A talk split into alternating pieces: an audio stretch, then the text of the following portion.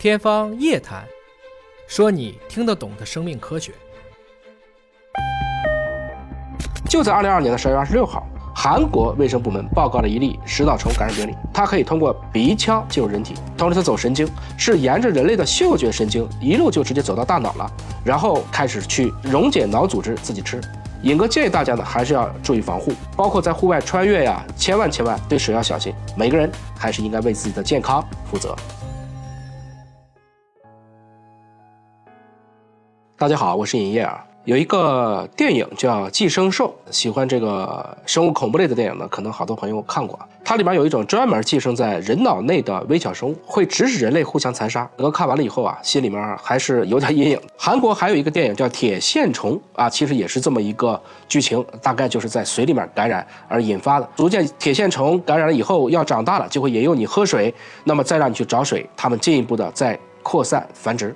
这个微小但是强大的生物呢，虽然只是存在电影里是假想出来的，但是在现实世界里也有不少特别专爱人脑的微生物。今儿呢，就跟大家聊一聊自然界当中的一个杀手，号称食脑虫的叫福氏奈格里变形虫。就在二零二二年的十二月二十六号，韩国卫生部门报告了一例食脑虫感染病例。一个五十多岁的男子在泰国玩了四个月，突然出现了头疼、发烧、语言能力丧失、呕吐等症状。虽然已经及时送往医院，十天以后仍不幸去世。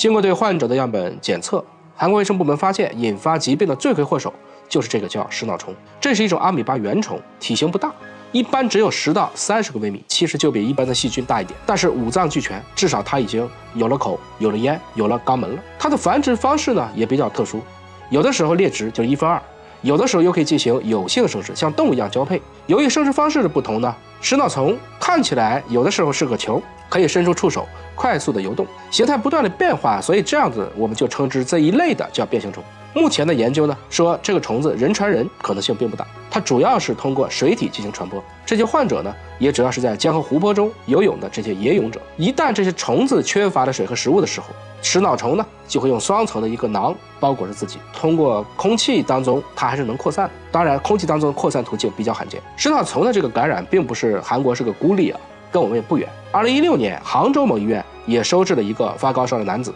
说话已经语无伦次，呼吸困难。当时呢，也采用了包括抗生素、包括多种抗感染药物的联合治疗，但是病情并没有好转，入院两周以后死亡。那专家推断呢，这个男子的感染也可能是因为病发前一周参加了一个泼水节，被湖水泼洒而导致的感染。有研究统计呢，一九三七年到二零一八年，全球累计报告了三百八十一例相关的病例，死亡率。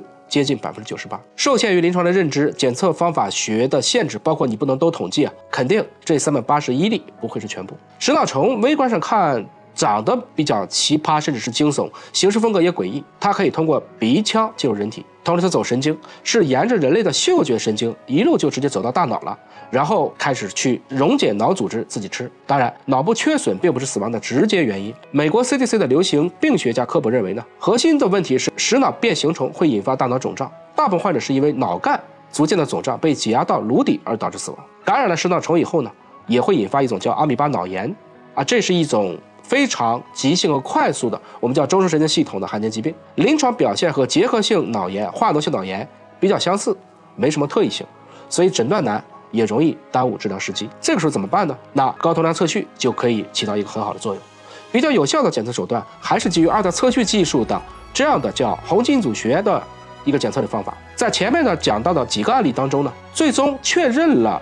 就是这个食脑变形虫，就是用这个方法来做的。也就是说，我不管你是被细菌、病毒、真菌、寄生虫感染，只要你有 DNA、有基因，我就能查得到。那当然，这个技术呢，也是在二零一九年年底，华大帮助发现新冠病毒的主要的方法。当然，这个技术呢，现在还没有在比如说很多的地方普及。中国已经是全世界走得最快的了。应该还是希望这样的一个高精尖的技术呢，能够普惠，能够走到千家万户上去。春期将至啊，已经被困了三年的小伙伴。我相信很多人也会出国，踏青啊、戏水啊。